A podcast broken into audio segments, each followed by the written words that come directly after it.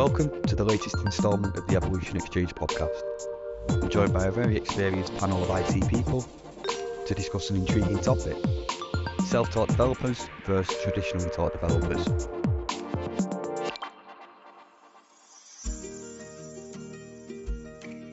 Hi everyone, this is Chris Bennett here, a Nordics Managing Director here at Evolution.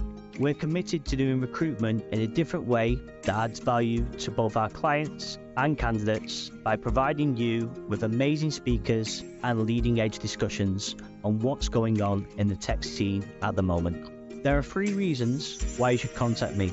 If you would like to speak on the future podcast, if you are interested in hiring awesome tech, data, product or gaming freelancers for your business, or if you are looking for an exciting new organization to work with, please get in touch.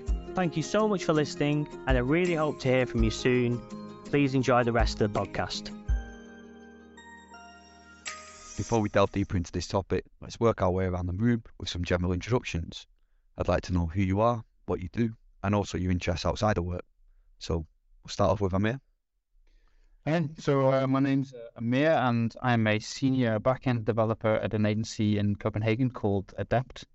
Um, Been in Copenhagen for three years, uh, and I've been a developer for about seven. So I kind of escaped the U K uh, during the Brexit years to uh, to make my way to uh, uh, pastures new, so to say. Um, and interests outside of work, uh, I'm a bit of a musician. I uh, play guitar, and I'm actually learning uh, the piano at the moment, alongside trying to learn Danish, uh, of course. Very nice. Whereabouts in the U K did you escape? Uh, well, I come from Birmingham, or like a city near, Wolf- it's called Wolverhampton, um, but I lived in Bristol before I moved. Very nice. I can't hear, I can't hear the Brummie accent much, I must. No, no, the accent, the accent's died since living here, so. Yeah, you can thank Copenhagen for that one. Yeah. And moving on to Lasse, if you'd like to give us a quick introduction, mate. Yep. So uh, my name is Lasse, and um, I have studied such software engineering at Aalborg University for three years. And then I decided uh, decided to start uh, my own startup this summer um, with a guy from Copenhagen, and that's why I moved here. Um, and right now I'm doing uh, this early stage startup called Instructure, which is a B two B white label SaaS product for sports schools such as uh, surf schools, ski schools, um, um, anyone who does private instruction and allows time for the clients to practice between lessons. Um, and I built this product to my own, um, and have since then employed a software engineer uh, to help me with it. And I have right now have two interns as well, software engineering interns, um, working on the product too. Uh, so right now my role has moved from being very hands-on to being more of like a Uh, product defining uh, kind of guy, um, doing the user tests and defining the, the tasks. So how are you finding that transition from initially being hands-on into well, user-facing challenges? Uh, it's a lot of fun. It's some other challenges uh, representing themselves now or presenting themselves now, um, where I have to be more. Um, I, I am developing my leadership skills for sure uh, every day. Um, especially with the interns, is a fun, fun assignment because they need a lot of tutoring along the way, uh, which is a lot of fun. It's it's awesome to see them grow as well in the roles, uh, and seeing them deliver more and more value for each week that passes on. Yeah, and oh, in my spare time, of course, uh, obviously a very sporty guy. Uh, when I founded this uh, sports startup, I, I could just see myself in it for that reason. Um, So right now, uh, it, it it changes from time to time, but right now I'm doing a lot of beach volleyball and also bouldering. Um, yeah. Well, it's great. It's great that you've got to mix your hobbies with your work life as well. Definitely. It's everybody's dream. Exactly. And last but not least, Christopher. Hey guys, thank you so much for having me on the podcast. Always a pleasure to be here with some bright minds from the industry. My name is Christopher, and I'm the tech lead for DataPult. DataPult is a company that Uh, has software as a service based on artificial intelligence, uh, more specifically within scheduling.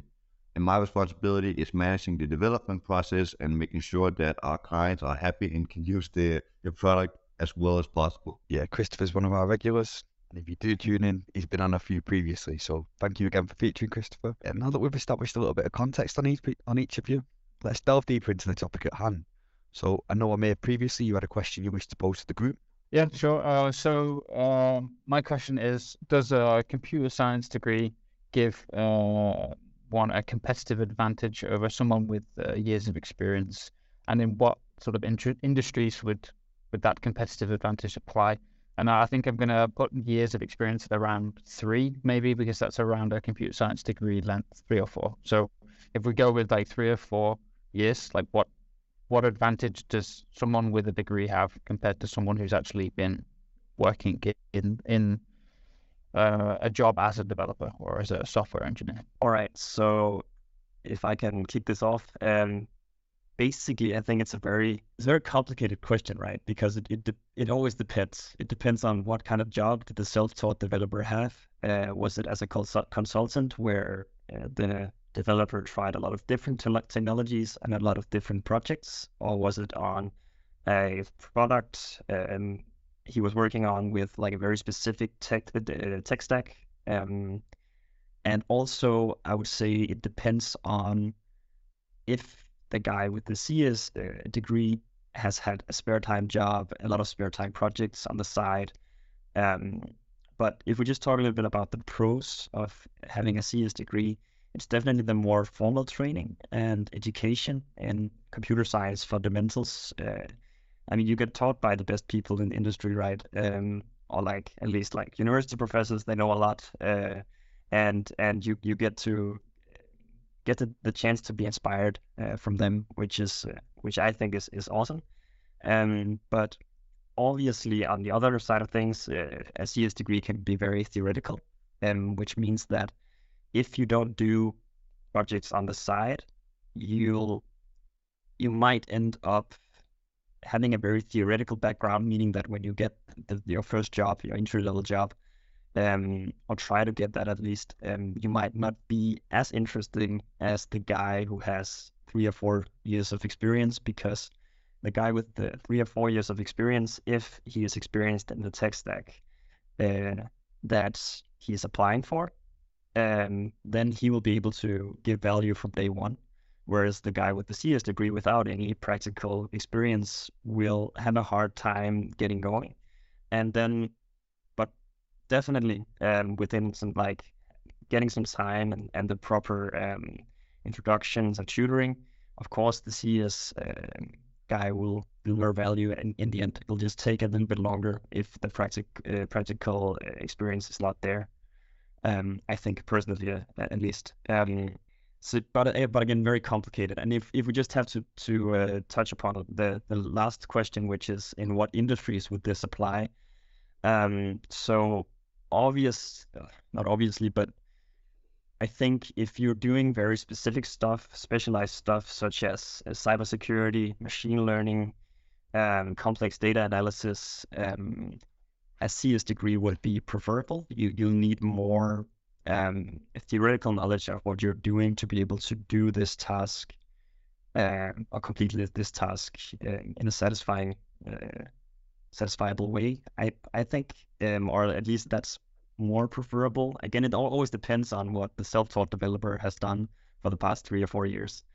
Um, and yeah. What, what kind of education he's gotten throughout those three or four years, because some companies offer that to their employees as well. But these areas like machine learning, artificial intelligence, cybersecurity, definitely it helps having specialization within that field if you have a C S degree, um, I would say. So I think that's that's my answer to the question. What do you think, Christopher? Uh, I think you brought up some very good points, and maybe to extend on your points a little bit, I think one thing you have to note about having a C S degree, or I should try to say it a little bit more in the general term of just having a degree, is that I think for a lot of companies, you might have studied, it, it doesn't necessarily have to be computer science, it can be a law degree, a business major, any kind of thing, where you end up in a position where you don't necessarily use uh, what you've learned under education exactly in that position. Um, but you may have learned some fundamental knowledge that your skills will build upon.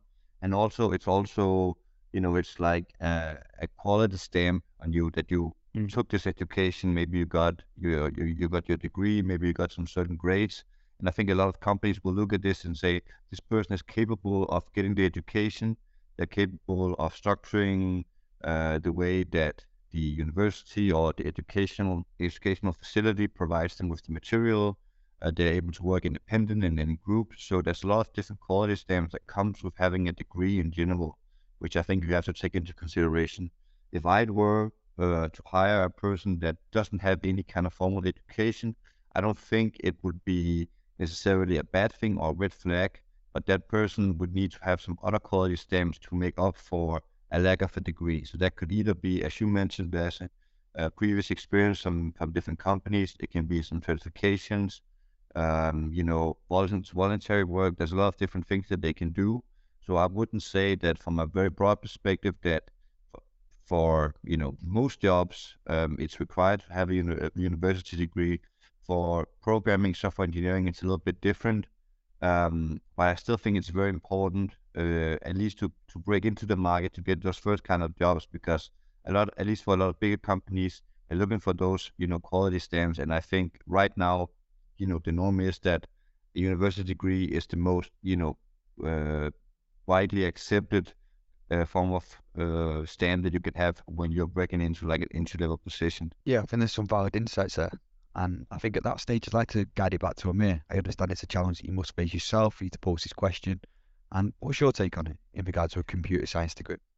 Yeah, so I don't, I don't have a computer science degree. I actually have a degree in marketing and uh, business management. So um, uh, for me, I've, I've been through the struggles of actually trying to break into the market, and um, it's, It is it is difficult, and actually leads on to the to the to the next question pretty pretty well. But um, for for me, I guess the the difference is going to be that there's a risk that like self-taught developers don't have the knowledge. Uh, I mean, you can spend three years learning the wrong thing, and then when you get into the industry, or you're in, or you're going to apply for the same job as a computer science graduate, you you're going to have these huge uh, gaps in your knowledge, because Uh, You, you don't necessarily know what to learn and how far to go into what you're learning about.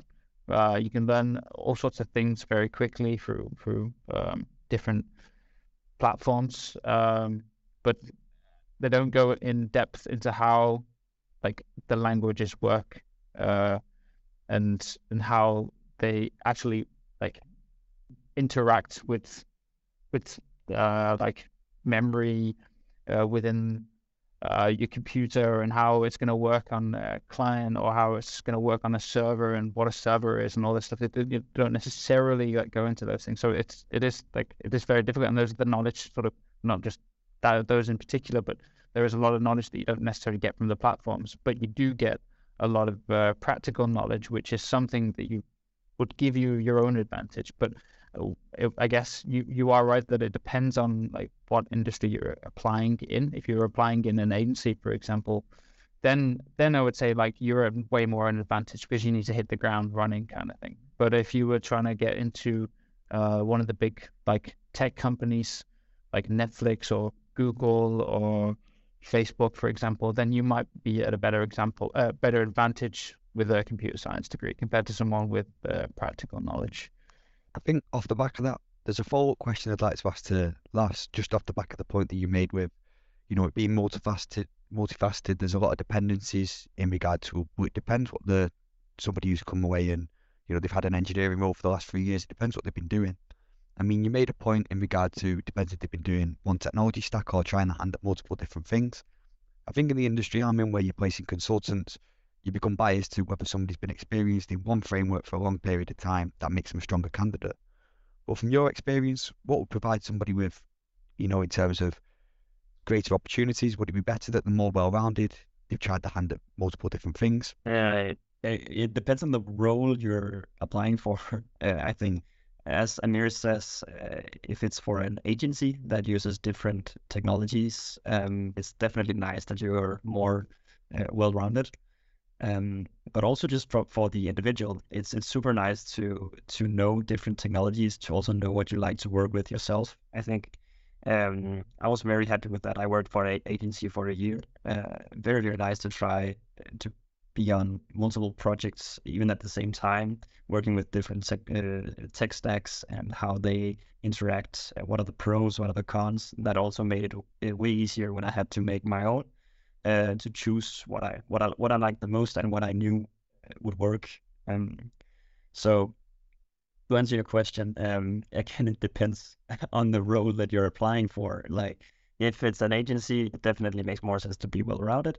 If it's a, a platform that you need to be working on, um, and maybe they are just applying for a backend developer in dot net, then if you are super good at dot net, I think you'll be set for that role, right? Um, yeah. Uh, it's an interesting. Sorry to interrupt you, Connor. No, go for it. Uh, I just I thought it's a really good point you brought up, Lasse, that it uh, one hundred percent agrees on what kind of role you're applying for, and also, you know, what kind of thing you're trying to evolve into. Because I can definitely say from my own experience, and I'm sure uh, at least Lasse, you can also relate to this to a certain degree. When you're starting your your own company, um, you'll definitely get some some different experiences that you won't get when you're hired in a in a larger company. You will have to work more independently, and I think for me personally, the thing that I've learned most. most most about is like taking a project from start to to finish, um because I've worked at three different companies before that as a developer, uh both at a larger company at P W C and a media company called Business Media Group, and at at that point I was sitting either in front end or back end, but I was doing a very specific part of it, which I became really good at, and I did a lot of, you know, I got a lot of experience, uh you know, with my with my hands in the mud, as they say, uh doing the the actual coding part. So I think actually taking those different experiences and then putting it all together and being managing yourself gets you a different perspective of what it takes to be a developer. Um, but I think also at the same time, being at a larger company, you're surrounded by so many people, and especially if it's a good company or a larger company, you learn so much from being around different people as well, that sometimes I feel I miss a little bit by, by being by myself, that you miss some technical sparring partners. So I think definitely it's like a double-edged sword in that going your your own way, being at a smaller a startup, doing your own company, you get some very unique experiences doing that.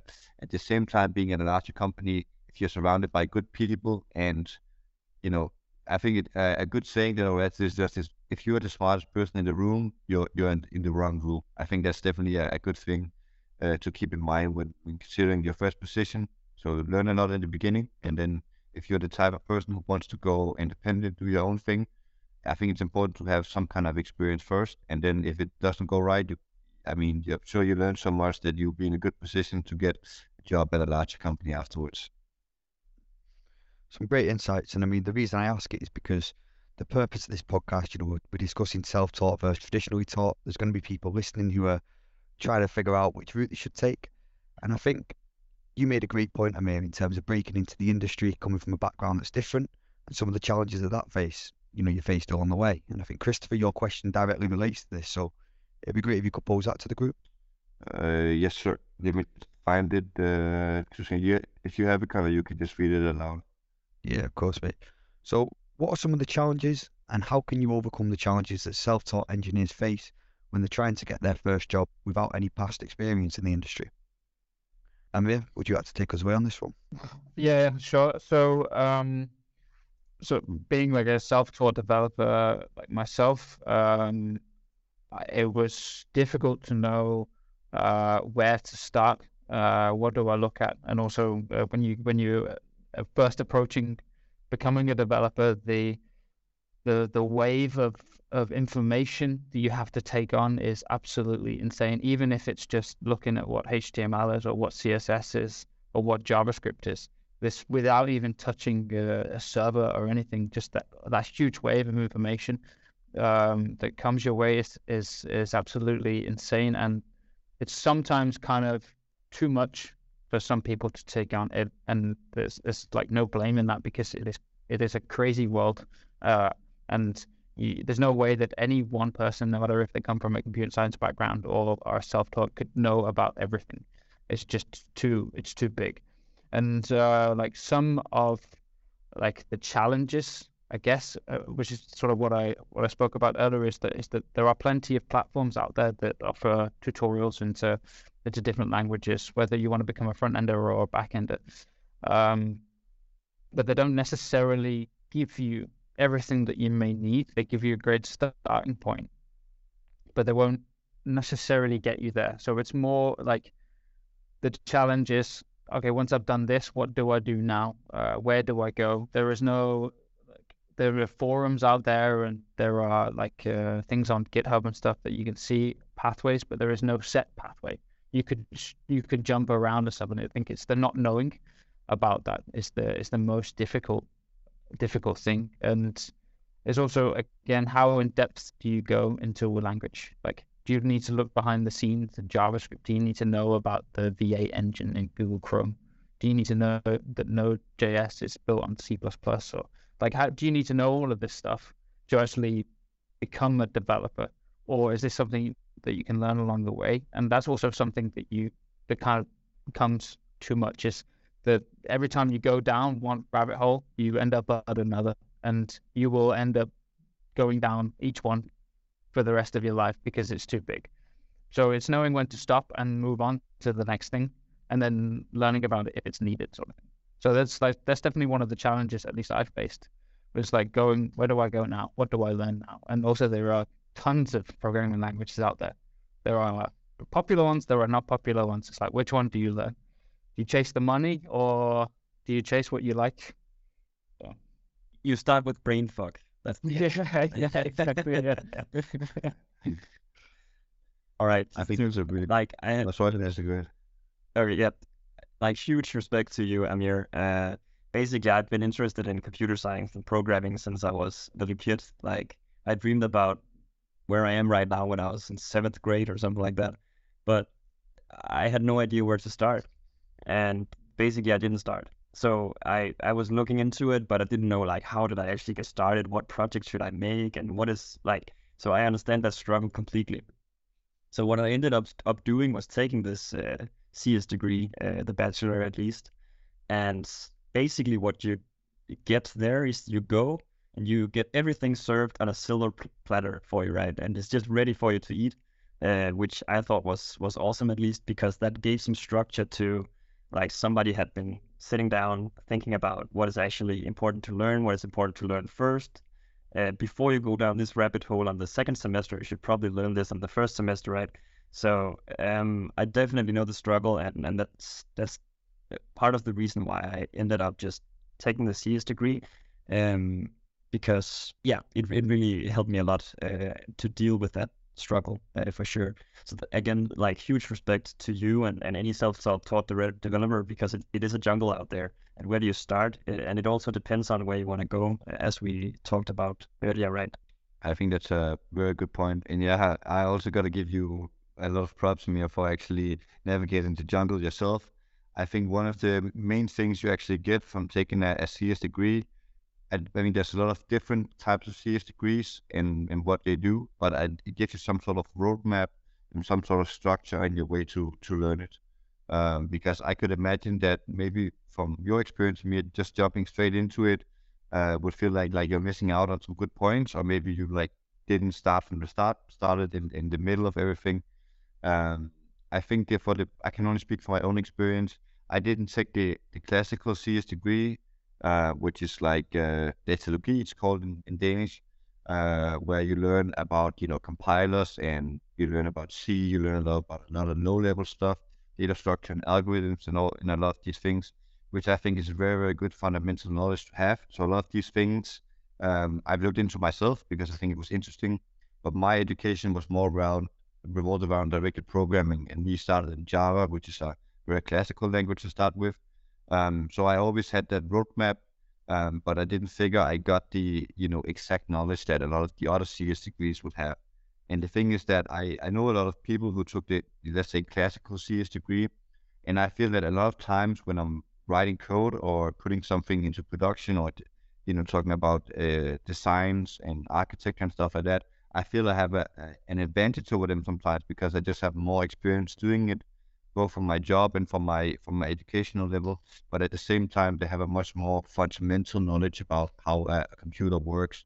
So I think for people as well who have considered to actually go the educational route, I think you also have to consider, do you see yourself as the one who's really interested in the entire world of computer science? You want to go really deep, or do you just want to go straight out and pay and earn some money and start getting your hands in the mud? Uh, I think that's something you have to do for, for yourself.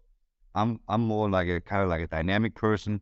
um, who just likes to to to get into stuff and just do it. So I think for me, this was definitely the best choice. I definitely see for a lot of other people taking, let's say, the longer route can definitely also so pay off in the end.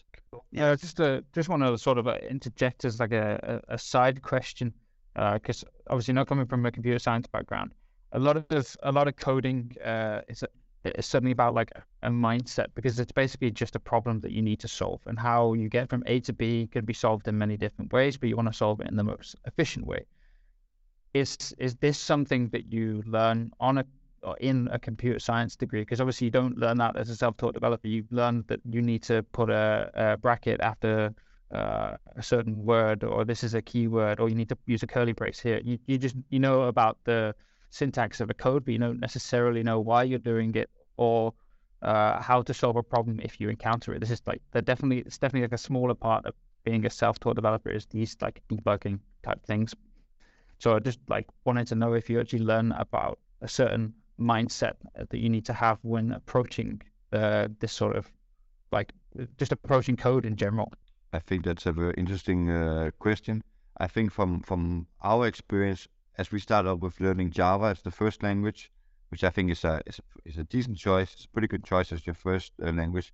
As the education progressed, um, I think it got to a point where people were coming, you know, from different educational institutes. Um, so people were, you know, using different languages. So at some point, I think you get to a level um, of like knowing, of like navigating the, the landscape in general, that these like minor things, like oh, how do you do this thing or how do you do this thing in a specific language becomes a little bit redundant, or we don't focus on that as much anymore. Um, and I think for people trying to learn it at home, there will be a lot of focus on this if you take a, a, a course that's specific to a single programming language. For example, Java, you set a semicolon after everything, you put types on all your variables and stuff like that. Um, but I think when you get to a certain uh, level, you know the strengths and weaknesses of each language, and some of these things becomes a little bit more redundant. You just see it more as a tool to express what you actually want to do, and not focus so much on how do you do this in, in Node.js? I think you can Google your way towards that. I hope that was an answer to your question, Amir. Yeah, so just to elaborate a little bit on that, I think during, uh, I, I think I have more of like, uh, is it a, that's a medica you have, Christopher? Yeah, yes, yeah, sure. So, sounded like it. So I think more, more mine is a little bit more uh, theoretical. I, I'm doing all the compiler stuff. Uh, and basically, uh, like we only had three programming courses, that's fifteen E C T S in total, which means that's half a semester. But then we had a lot of uh, group projects. I was at Aalborg University, right? So a lot of hands-on experience there, but like actual teaching of programming language was only like half a semester. Um, so that's why I'm saying like doing something in your spare time is definitely important. But what the degree tries to do is to make you kind of language agnostic, I would say. And yeah, so one of the things you like, a few of the things you learn, as as we've talked about, is like how the computer works from like the lowest level. How does the C P U interpret assembly in the end, like after translated from C to assembly to, so like the whole stack there. And we make our own compiler. And what you realize is that everything is abstractions, right? So knowing that, I think sometimes made me realize uh, that what I was doing was. Uh, while programming was ineffective. So if that answers your question, like sometimes you realize because you know what's underneath the programming language that something you're doing is is not good. um, yeah. Um, so does that make sense? Yeah, totally. Yeah, just it was just a kind of just wanted to to to know whether you got got that mindset, or you uh, that mindset was kind of like injected into you somehow through through these like. Uh, semesters that, that you guys have. So uh, yeah, cool. Cheers for that. Yeah. Awesome. I think I think, I think we, we missed one part of the question, right? Uh, and that's kind of how um, self-taught developers um, can, what, what can they do to increase their chance of getting a, a job? That's kind of part of the question, right? Without any past experience. Oh, uh, yeah, it's true. Yeah. Uh, for me, it was, uh, it was purely just, actually, I got kind of lucky when, when I became a developer. So I spent, I worked as a, like an account executive with developers. uh, and they were building uh, WordPress and Umbraco solutions. And I would have to like talk to clients and talk to developers, and then kind of got interested that way. Spent six months in my bedroom learning uh, P H P, uh, H T M L, and C S S, and then pretty much after that, I was went to my job. I was like, I want to become a developer now. And then um, I had a couple of tests with a senior developer that they had, and then that was pretty much it. He liked the mindset that I had. I didn't necessarily get everything right in the in the questions that he gave me or the tasks, but he liked the way that I approached it, and that that that was it. So you can literally get a job by studying for six months in your bedroom and then showing that you are passionate about it. Um, or you could spend longer on Codecademy, uh, build uh, tons of uh, home projects that you can put in a portfolio and then try and get a job. I mean, it honestly, it depends how you uh, approach the situation and your, the way that you act when you're in these job interviews, because I would believe that anyone would hire a junior developer if they showed the passion for it, because then they're going to learn. Yeah. yeah. I, I I agree. Right now, I have an intern who has, she's a digital designer. Uh, she has a bachelor's degree in that. And then she has a boot camp uh, in programming uh, that she did for ten months. Um, and what I noticed at the interview, like we have this small, very small assignment, and she had the right ideas in her head, and she knew how to make the abstraction. She just couldn't get it through her fingers because she actually didn't know this programming language that well. Uh, but because I saw that she had the correct mindset, uh, I, we ended up uh, taking her in as, as an intern. Uh, so I, I totally agree that as long as you have the correct mindset, both both uh, like socially, that you're able to explain what your thought process is and say it in a, in a good way without like too much of a temper and stuff like that. And you're also uh, able to express like logically what needed to be done to get this problem solved. Then I think you're like a very long way uh, of getting a, you know, an entry level job just with a boot camp or uh, six months in the bedroom or whatever it can be. Yeah, yeah, definitely. I think it was an intriguing point that you made, and I like the way you phrased it, Christopher, in terms of navigating the jungle by yourself. I think to come from a business and marketing degree and to go into what you're doing, it takes a lot of courage. And you've said there, one thing you'd say is to, to have a lot of passion for what you want to do, which I think leads us nicely on to Lasse's question, which is in regard to the hiring process and the things that you look for from somebody. Yes. Um, so my question is, um, what are some considerations to keep in mind when evaluating the skill and experience of both self-taught and traditionally taught developers during the hiring process? And Christopher, would you like to kick this off? Uh, yes, sir. Um, mm-hmm. I think I think that one thing you definitely have to consider is that um, there's like different, uh, a lot of different approaches for how uh, companies, they choose to hire developers.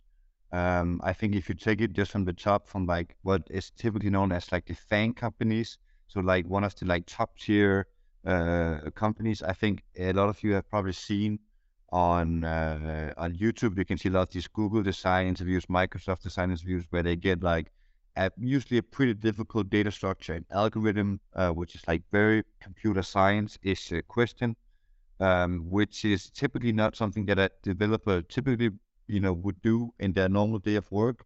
Um, but they, I think they use this approach just to see the thought process behind a developer, how they approach different problems. Then you have, uh, I know I've been to a lot of job interviews myself, um, where they just give you some assignment that you can do at home.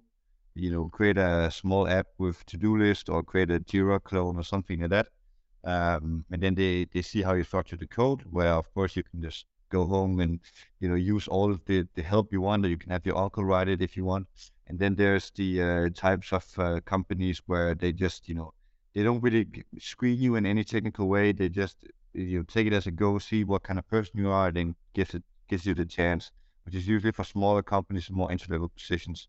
So I think one of the issues with the first approach is that a lot of people will probably go and then get really, really good at one thing, which is data structures and algorithms, uh, because they really want to nail that interview. So they go in and they know all about binary search trees and linked lists and whatnot, and they, they nail the job. And then when they find out that actually you don't have to do that much stuff in your actual position, you have to do a lot of coding and collaboration and a lot of soft skills, they find out that they might not be the best uh, fit for the job. Um, so I think that's a very interesting, you know, dilemma or problem there is in the industry uh, in general, that I think no matter what kind of test you do or how many rounds of interviews you go through, it's very, very difficult to find the ideal candidate. And I think there's no one indication that a candidate is ideal without having them on the team, work together and see how good the synergy is. Uh, so that's what I would start off by saying. Cool. Um, yeah. So, uh, I mean, yeah, I totally, totally agree, especially with the interview uh, sort of topic is I, coming from the other side, uh, sort of, if you're asking a developer to, to like invert a binary tree as a, as a code challenge, and then they're going to be building uh, WordPress websites, then, then, you know, there's a mismatch in, in what you expect from them and what they can offer, because this is, uh, it's like one's, you know, kind of requires a bit of theoretical knowledge. The other one requires a really basic understanding of P H P. So, I mean, there's like a certain mismatch, but actually, like, I guess the considerations for the developers themselves, um, I know if, if I saw like a, like a resume with, with like an endless list of expertise in different programming languages, that sometimes is a bit of like, uh, okay, like take a step back, because there's no way that you could know every niche thing about every single programming language that's on your, that's on your resume. So, I mean, that, that would definitely be uh, something that, that would keep in mind, like whether the, that person is, is trying to uh, like fake a little bit who they are. Maybe they've written like a hello world application in one language, but that shouldn't make you an expert. So it's knowing when you're an expert and knowing when you're not, I guess, from the person. So uh, it's an open and like honesty sort of thing uh, from the developer. And then uh, sometimes you can see, and again, we touched on it uh, just a moment ago, with the, the, the lack of passion and the the, the way that uh, someone approaches uh, certain problems or has approached in the past. I think it's also clear from a uh, either a self-taught or a traditionally taught developer. You can sometimes see some of the differences. I, I feel as though, and, and I'm totally biased on this point, but a self-taught developer, they kind of have a lot more passion because they they want to get into it. If they are entry level, they really want to try and find their pathway into into development. But if you're a C S graduate, maybe you don't necessarily have that passion. But that's a totally biased point, and I have no backing behind that apart from apart from what I've experienced in the past. And then uh, sort of a lack of like anything to show for what, what they've done. Uh, if a developer just turns up and expects a job kind of thing without being able to prove anything, then it's kind of also some considerations. Like even if you were a computer science graduate or a self-taught developer, you should still have something to show for it. Uh, a degree may be enough, but also like projects in your spare time could also add onto that. So I just, these, these are what I would sort of look for, uh, but I wouldn't necessarily give the clear advantage myself to a computer science graduate. I think that's a, a decently fair assessment to say that most people who are self-taught and actually manage to break into the industry, uh, they need to have a, a more more passion. I'm not sure it's true in all cases, but I definitely see where you're coming from, especially because you need to have a lot of, you know, a lot of motivation to get up every day without you having to go to class, or without having like a study group hanging you down ten times a day asking where your part of the assignment is. You need to have a lot more, you know, dedication. Uh, so I think that's a completely fair assessment uh, to make regarding people who are, are self-taught in, in general. Um, and I admire those people a lot uh, when they manage to actually break through, uh, you know, break through that barrier and actually get into it. Um, and I think also that's one of the things uh, regarding Uh, you know, these type of like coding interviews and or how or how companies they hire people, because if they don't go for like the, you know, live coding, the instruction algorithms questions, they usually go for like some kind of home assignment you can do at home. And I think I speaking from a lot of people I've spoken with and also my own experience, uh, these expect a lot from you in terms of they want to see like almost a complete application that you should develop yourself. And this is taken into consideration that the person applying for the job probably also has a full-time job or has kids or has friends or a girlfriend or whatever. They have a lot of other obligations. Spending maybe like three, four full days developing application. I think most people, they don't have the time or effort to do that. So I think, you know, getting into uh, the, the job or finding the right match in general is, is pretty difficult. And that's why I think uh, maybe in, in Lasse, uh, in my own uh, case, we have an advantage in that breaking into it uh, when having the university degree is a little bit easier.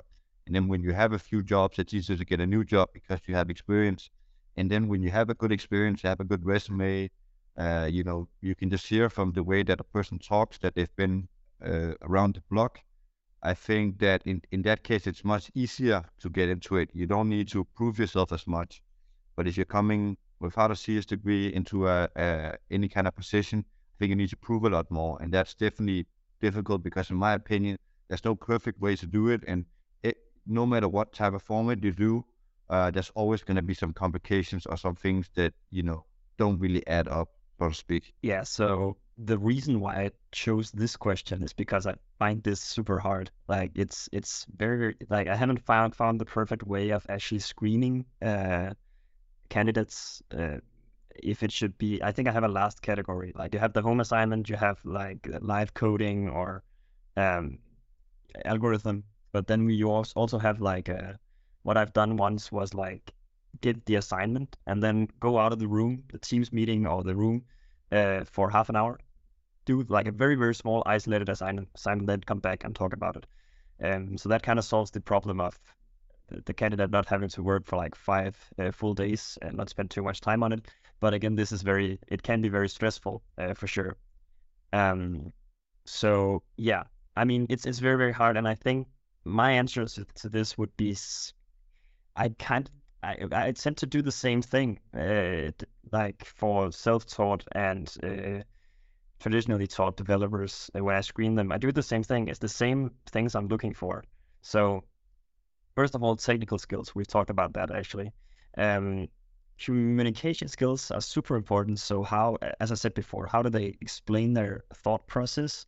How do they act when they're frustrated? Um, stuff like this, super important when you have to work together with the person. As Christopher said, you only get to experience this for real when you, you hire the person and work with them. But uh, if you can get a little bit of uh, insight into that when uh, at the interview, that that's super nice. But then there is, of course, the, the cultural fit as well. Uh, you have to fit into the social environment. Um, that's I think that's very important too. Uh, is this going to be, uh, let's say I was a full, fully remote company, uh, then that would be one type of social environment. And if I, uh, as a C T O said, you have to go to the office every day that, and we have like uh, three times a day, we have to do this and that, or is it very free, open, you can work from anywhere, but we prefer you to be at the office. Um, and but there, there has, just has to be a, a good fit there between the candidate and uh, and the company, right? Um, I, I guess that's that's kind of obvious, but I think I look uh, more at that uh, than at like the, the technical skills, like on the keyboard, because that's something you can learn. It's like place for me, it's like placing bricks for a house. It's like every like everyone can learn how to program as long as they have the correct mindset and the correct thought process. Uh, as I said before with the intern, like she's she's doing great. Um, and I'm very happy that we took her in, uh, despite her not solving the programming task uh, that well, to be honest, at that time. Uh, but she's doing super well right now because the ha she has the, the correct mindset. And yeah, I think there's some great insights into the hiring, into the hiring process there. And I think the purpose of this podcast is to add value to future developers. You know, a common theme that we've got is the passion and some of the soft skills that you need. But I think a key thing that I'd like to discuss is breaking into the community.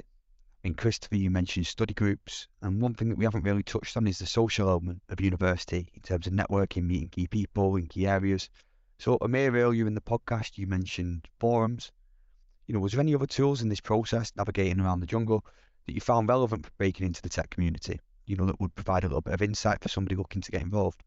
Yeah, I mean, um, it's still uh, a minefield to even try and, and break in. into some of the into some of the forums. Some of them are nicer than others to uh, to newbies. Uh, I mean, I found um, like Reddit was always uh, sometimes a bit of a skeptical place to go, because if you posted something too stupid, then you would get absolutely rinsed for it. So um, it's it's it's a difficult one. And if if you are, at least if you know someone or you can find someone on LinkedIn um, that would be willing to help, that's always a great place to, to look.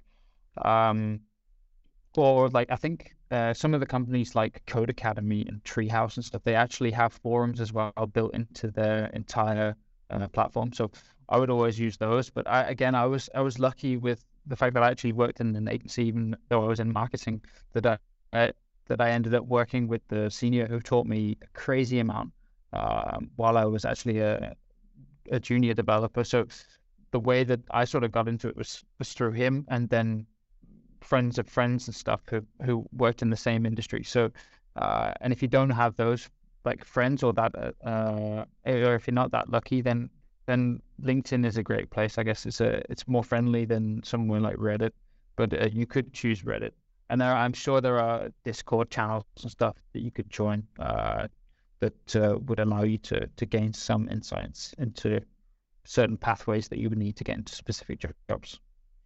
I think where I learned the most was the same as you, Amir, like from a senior developer or a few of them when I was working at the agency, just learning from the best, being able to ask all the stupid questions without uh, anyone laughing at your at your face, right? Uh, as as you say, that's what usually ends up happening at Reddit or Stack Overflow. um, but then we have our friend right now, uh, ChatGPT, who's never laughing at your face and always answering your questions uh, politely, which is uh, super nice, I think. Uh, so that's always a pr- uh, great place to go to if, if you have stupid questions, I think, which we all do. Like, I, we all have stupid questions from time to time, right? And uh, yeah, it's great to be able to, to ask that. Uh, I'm glad you mentioned uh, Stack Overflow, because I think that's also considered a very toxic community, at least for a lot of newbies getting into uh, getting into the space. There's like a lot of uh, hatred towards new people on, on that platform, because they have very strict guidelines. So I think it can be very, very difficult finding Uh, you know, some sort of community that you can get into.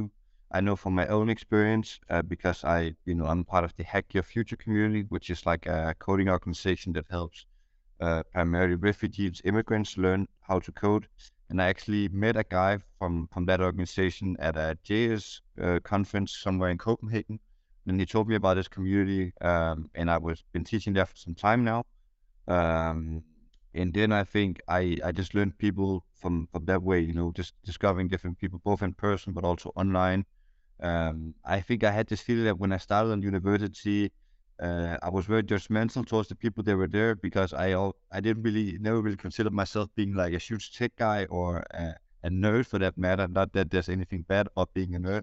I do consider myself quite a nerd these days.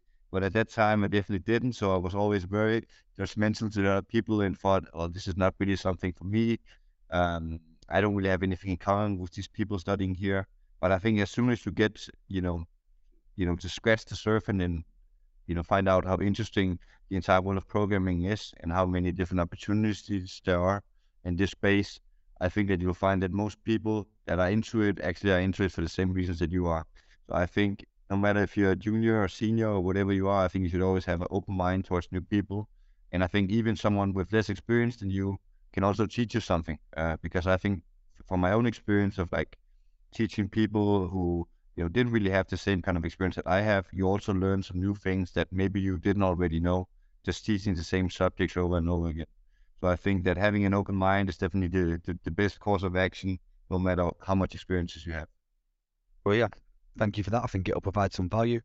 I mean, does anybody have any other questions that they'd like to pose to the other members of the panel? In which case, I'd like to thank you all for some amazing contributions. If you'd like to get involved in a future podcast episode, please reach me on LinkedIn, Connor Leyland, or email me at connor dash leyland at evolution nordics dot com. See you all soon.